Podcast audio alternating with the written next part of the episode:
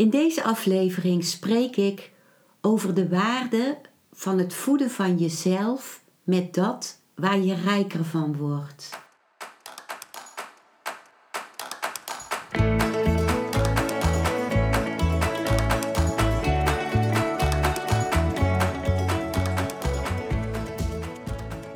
Welkom bij een nieuwe aflevering van Modita's podcast Van Pijn naar Zijn. De podcast waarin ik je meeneem voorbij de pijn in je leven naar wie je diep van binnen bent. Hoe kun je beter omgaan met je gevoelens? Hoe vind je rust in je hoofd? Wat zit er precies achter je pijn?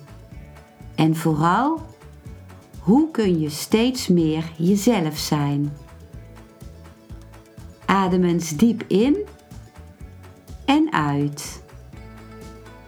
Ik wens je veel luisterplezier.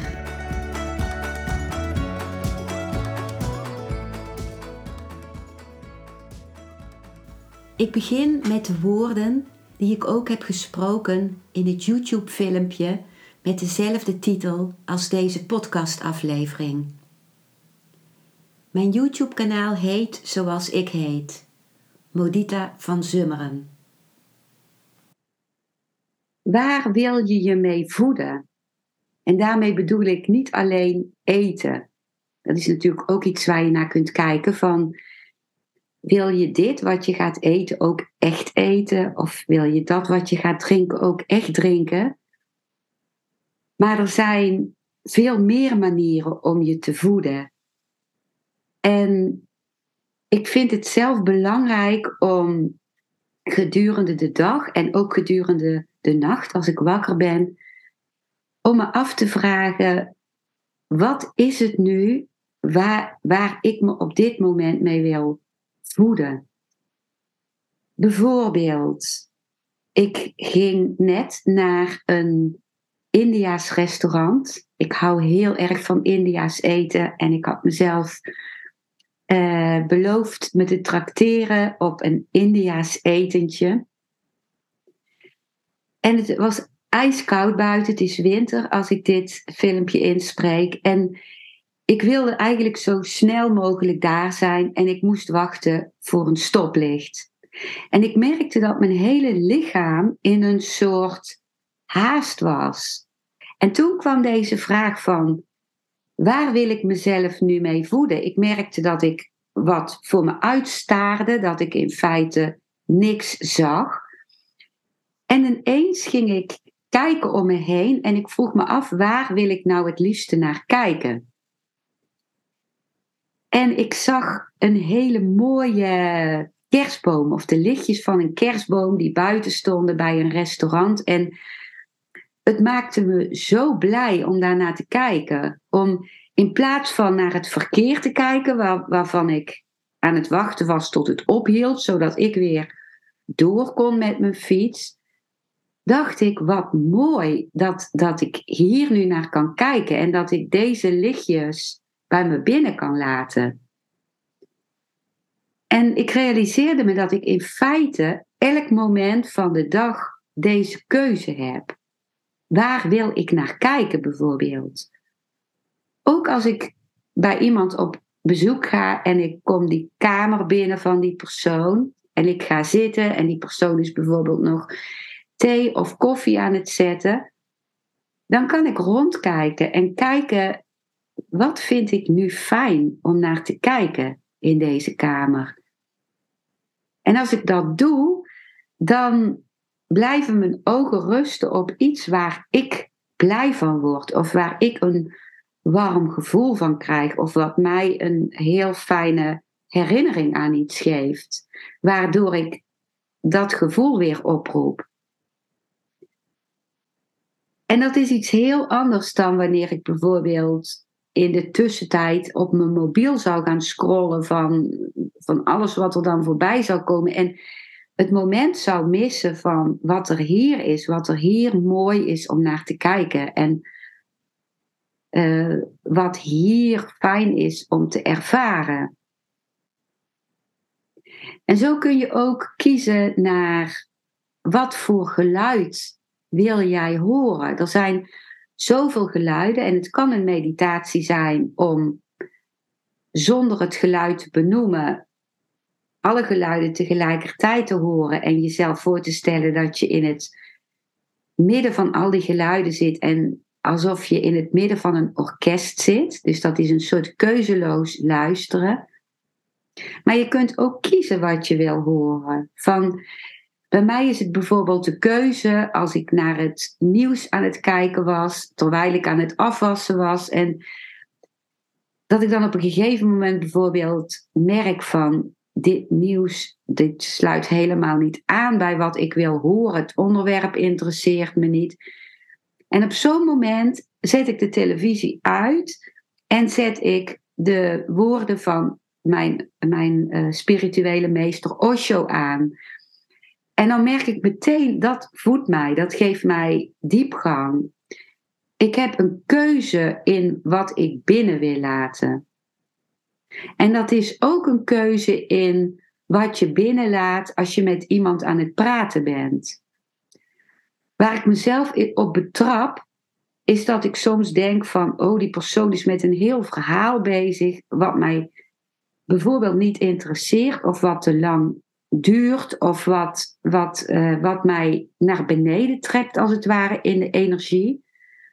En dan durf ik soms zo'n persoon niet te stoppen, omdat ik dan denk dat die persoon zich afgewezen zal voelen.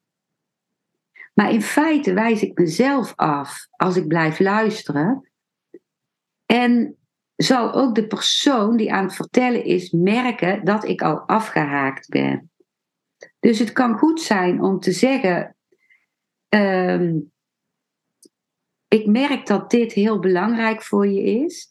En ik heb ook gehoord wat je zei, maar ik merk dat het nu even te veel voor mij wordt. Of dat ik het nodig heb om het hier even bij te laten. En dat betekent niet dat ik jou afwijs. Zoiets bijvoorbeeld. En ook als je merkt dat je zelf iets aan het vertellen bent, waarvan je denkt, oh, eigenlijk heb ik helemaal geen zin om dit hele verhaal te vertellen. Ik ben het begonnen, maar het voelt niet meer goed. Dan kun je dan en daar stoppen. Als het jou niet meer voedt om het te vertellen, te delen, kun je het stoppen. Osho die zei eens, en dat sprak me heel erg aan, van zelfs als je merkt dat je midden in een zin wil stoppen, dan kun je stoppen. Dan en daar. En ook kun je kijken wat voed je in het voelen. Wil je kou voelen? Soms kan het heel verfrissend zijn, vind ik, om kou te voelen. Dan doe ik mijn strekoefeningen van de ochtend op mijn balkon, terwijl ik geen jas aan heb, wel een trui. En dan, het is nu winter, en dan voel ik die kou. Dat vind ik dan heel verfrissend, om even die kou te voelen. En natuurlijk helpt het dan ook dat ik die oefeningen doe. En een andere keer, na mijn ochtendmeditatie, dan vind ik het heel fijn om heel even de warmte van de douche te voelen. En om dan daarna weer de kou te voelen van koud water. Dus die afwisseling. Dus dan kan ik kiezen voor warmte of kou. Of wil ik iets zachts voelen? Bijvoorbeeld, ik heb handschoenen gekocht met een heel zacht schapenvachtje erin. En dat is zo heerlijk om te voelen. Terwijl ik een andere keer weer voor iets hards kies, vind ik het lekker om op een harde stoel te zitten in plaats van op iets zachts.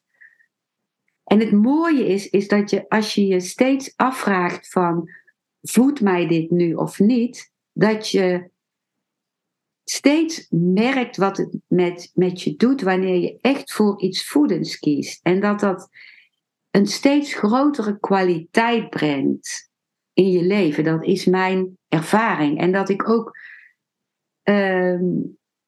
steeds opgetogener voel dat ik mezelf dat allemaal kan geven, wat ik het liefste wil ervaren.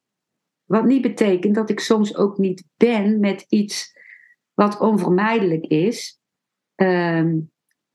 Ook dat is dan een keuze om te ervaren. En ook dat kan voedend zijn als ik er ja tegen zeg van binnen. Dus ik denk ineens aan wat je als kind vaak zei, als ik later groot ben dan. Nou, nu ben ik groot. En dan? Dan is het dus aan mij om mezelf te geven wat mij voedt. En het zit hem in hele kleine dingen. Waar wil jij zitten als je bij iemand op bezoek komt? Wat is de fijnste plek om te zitten? Of wil je überhaupt zitten? Of wil je staan? Of waar wil jij in je eigen huis zitten? En in welke houding? En met welke gedachten wil je je voeden? Als je dan toch gedachten hebt, welke gedachte is dan voedend? Als je merkt dat je als ik merk dat ik steeds weer een gedachte heb die eigenlijk destructief is, bijvoorbeeld, oh, ik schaam me erover dat ik dit heb gedaan. Dan kan ik even naar kijken wat het is waarover ik me schaam. Maar dan kan ik me afvragen, is dit voedend voor mij? Om hierbij te blijven. Of is er ook iets waaraan ik kan denken, waar ik trots op ben? Of kan ik een gedachte denken van, oké, dit is nu eenmaal gebeurd. Datgene waarover ik me schaam. Maar kan ik dat dan ook weer loslaten en tegen mezelf zeggen van, je bent nu alweer iemand anders als degene die je toen was, toen je dat deed, waarover je je schaamde. Ik ben benieuwd hoe dit voor jou is. Misschien doe je dit al, dat je heel vaak op een dag je afvraagt wat is goed voor mij. En ik zeg op een dag, maar het kan ook 's nachts zijn als je bijvoorbeeld wakker ligt. Dan kun je ook kijken van, wil je je bijvoorbeeld zorgen blijven maken over dat je misschien niet kunt slapen en dat je dan de volgende dag geen energie zult hebben? Wil je überhaupt die gedachte denken van, ik heb morgen geen energie?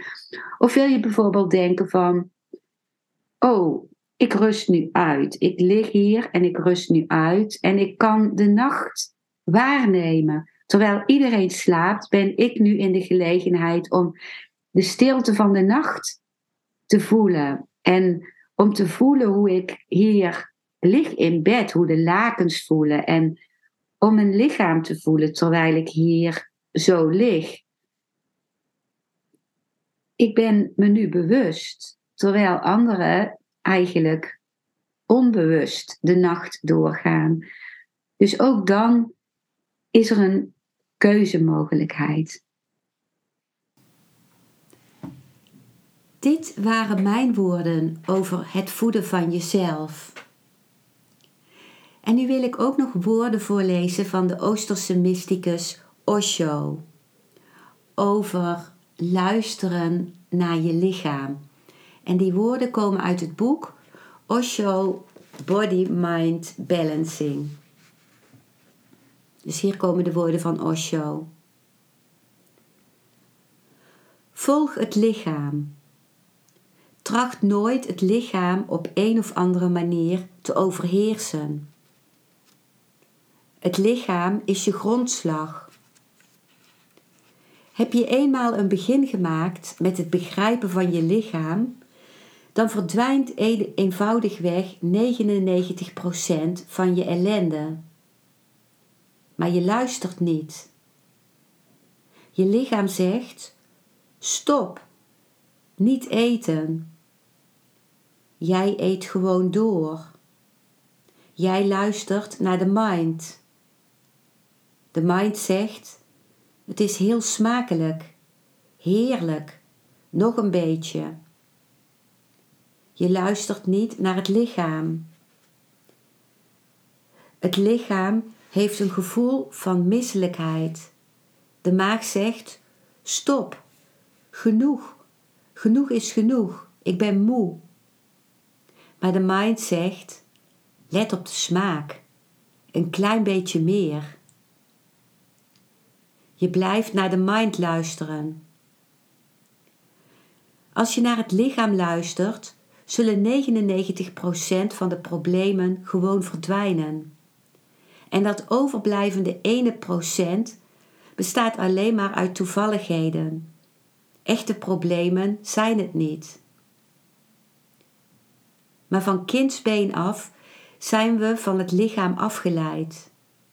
We zijn van het lichaam weggehaald. Het kind is aan het huilen. Het kind heeft honger en de moeder kijkt op de klok, want de dokter zegt dat je het kind pas na 3 uur melk mag geven. Ze let niet op het kind. Het kind is de echte klok om op te kijken, maar zij blijft op de klok kijken. Ze luistert naar de dokter en het kind is aan het huilen. En het kind vraagt om voedsel. En het kind heeft juist nu behoefte aan voeding. Als het kind nu op dit moment geen voeding krijgt, heb je hem van het lichaam afgeleid. In plaats van hem voedsel te geven, geef je hem een fopspeen. Nu ben je bezig hem te bedotten en voor de gek te houden. En je geeft hem iets onechts, plastic. En je probeert de gevoeligheid van het lichaam af te leiden en teniet te doen. Je staat je lichaamswijsheid niet toe zijn zegje te doen. De mind doet zijn intrede. Het kind wordt zoet gehouden met de fopspeen. Hij valt in slaap. Nu geeft de klok aan dat er 3 uur voorbij zijn en je het kind de melk moet geven. Nu is het kind in diepe slaap. Nu is zijn lichaam aan het slapen. Je maakt hem wakker omdat de dokter zegt dat er melk gegeven moet worden. Weer verstoor je zijn ritme. Langzaam maar zeker verstoor je zijn hele wezen. Er komt een moment dat hij het hele spoor van zijn lichaam bijster is.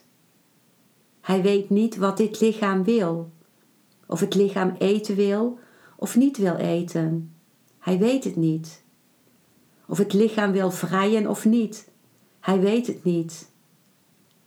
Alles wordt gemanipuleerd door iets van buitenaf. Hij kijkt naar een tijdschrift van Playboy en heeft zin om te vrijen. Wel, dit is idioot. Dit is denkwerk. De vrijpartij kan niet echt geweldig zijn. Het is niet meer dan een keertje niezen, verder niets, een ontlading. Het heeft niets te maken met liefde. Hoe kan liefde door het denken een kans krijgen? Het denkvermogen heeft geen flauw idee van liefde. Liefde wordt een plicht. Je hebt een vrouw, je hebt een echtgenoot, je moet de liefde bedrijven. Het verwoordt tot een plicht. Plichtsgetrouw, trouw aan de godsdienst, bedrijf je de liefde, elke nacht. Zo is er geen spontaniteit meer bij. En dan ben je bezorgd, omdat je het gevoel begint te krijgen dat het je niet voldoet. Dan ga je naar een andere vrouw uitkijken. Het is logisch dat je begint te denken, misschien is dit niet de juiste vrouw voor mij. Misschien is ze niet mijn zielsverwante. Misschien is ze niet voor mij gemaakt. Ik ben niet voor haar in de wieg gelegd, want zij maakt niet dat ik opgewonden raak. De vrouw vormt het probleem niet. De man is evenmin het probleem. Jij bent niet in het lichaam. Zij is niet in het lichaam. Als de mensen in hun lichaam zouden zijn, zou aan niemand dat prachtige, wat orgasme heet, ontgaan. Als de mensen in hun lichaam waren, zouden ze de eerste flitsjes van het goddelijke leren kennen door hun orgastische ervaringen. Luister naar je lichaam. Volg het lichaam. Het denken is dwaas. Het lichaam is wijs. En als je het lichaam diep bent ingegaan, vind je in die diepten zelf je ziel. De ziel is verborgen in de diepten van het lichaam. Het lichaam is een wonder. Het is geweldig mooi, geweldig ingewikkeld. Niets anders is zo complex, zo subtiel als het lichaam. Je weet er niets over. Je hebt er alleen in de spiegel naar gekeken. Je hebt er nooit van binnenuit naar gekeken. Van binnenuit is het een heel universum. Dat is wat de mystici altijd al gezegd hebben. Dat het lichaam een universum in miniatuur is. Als je het van binnenuit ziet, is het zo uitgestrekt. Miljoenen en miljoenen cellen. En iedere cel zijn eigen leven levend. En iedere cel functionerend op een dermate intelligente manier dat het wel haast ongelooflijk, onmogelijk, fantastisch lijkt. Je eet voedsel en het lichaam zet het om in bloed, in botten, in merg. Je eet voedsel en het lichaam zet het om in bewustzijn, in gedachten. Een wonder gebeurt er elk moment. En iedere cel functioneert zo systematisch, op zo'n geordende manier, met zo'n innerlijke discipline, dat het bijna onmogelijk lijkt. Miljoenen cellen. 70 miljoen cellen zitten er in dat ene lichaam van jou. 70 miljoen zielen. Elke cel heeft zijn eigen ziel. En hoe ze functioneren. En hoe ze functioneren in zo'n samenhang, in zo'n ritme en harmonie. En dezelfde cellen worden de ogen. En dezelfde cellen worden de huid. En dezelfde cellen worden je lever en je hart en je merg en je mind en je brein. Dezelfde cellen specialiseren zich. Dan worden ze gespecialiseerde cellen. Maar het zijn dezelfde cellen. En hoe ze bewegen. En hoe fijntjes en stil werken ze. Dring erin door. Ga het mysterie ervan diep binnen. Want daar ben je geworteld. Je lichaam is je aarde. Je bent geworteld in het lichaam. Je bewustzijn is als een boom in het lichaam. Je gedachten zijn als vruchten. Je meditaties zijn als bloemen. Maar je bent geworteld in het lichaam. Het lichaam ondersteunt het. Het lichaam ondersteunt al wat je doet. Je hebt lief. Het lichaam ondersteunt. Je haat. Het lichaam geeft steun. Je wilt iemand doden. Het lichaam ondersteunt. Je wilt iemand beschermen. Het lichaam ondersteunt. In mededogen, in liefde, in woede, in haat. Op iedere manier is het lichaam je tot steun. Je bent geworteld in het lichaam. Je wordt gevoed door het lichaam. Zelfs wanneer je begint je te realiseren wie je bent, steunt het lichaam je. Het is je vriend. Het is niet je vijand. Luister naar de taal ervan. Ontcijfer zijn taal. En geleidelijk aan, terwijl je het lichaamsboek binnengaat en je de bladzijden ervan omslaat, zul je gewaar worden van het mysterie van het hele leven. In samengeperste vorm zit het in je lichaam. Miljoenen malen vergroot is het overal op heel de wereld. Maar verdicht tot een kleine formule is het daar in je lichaam aanwezig.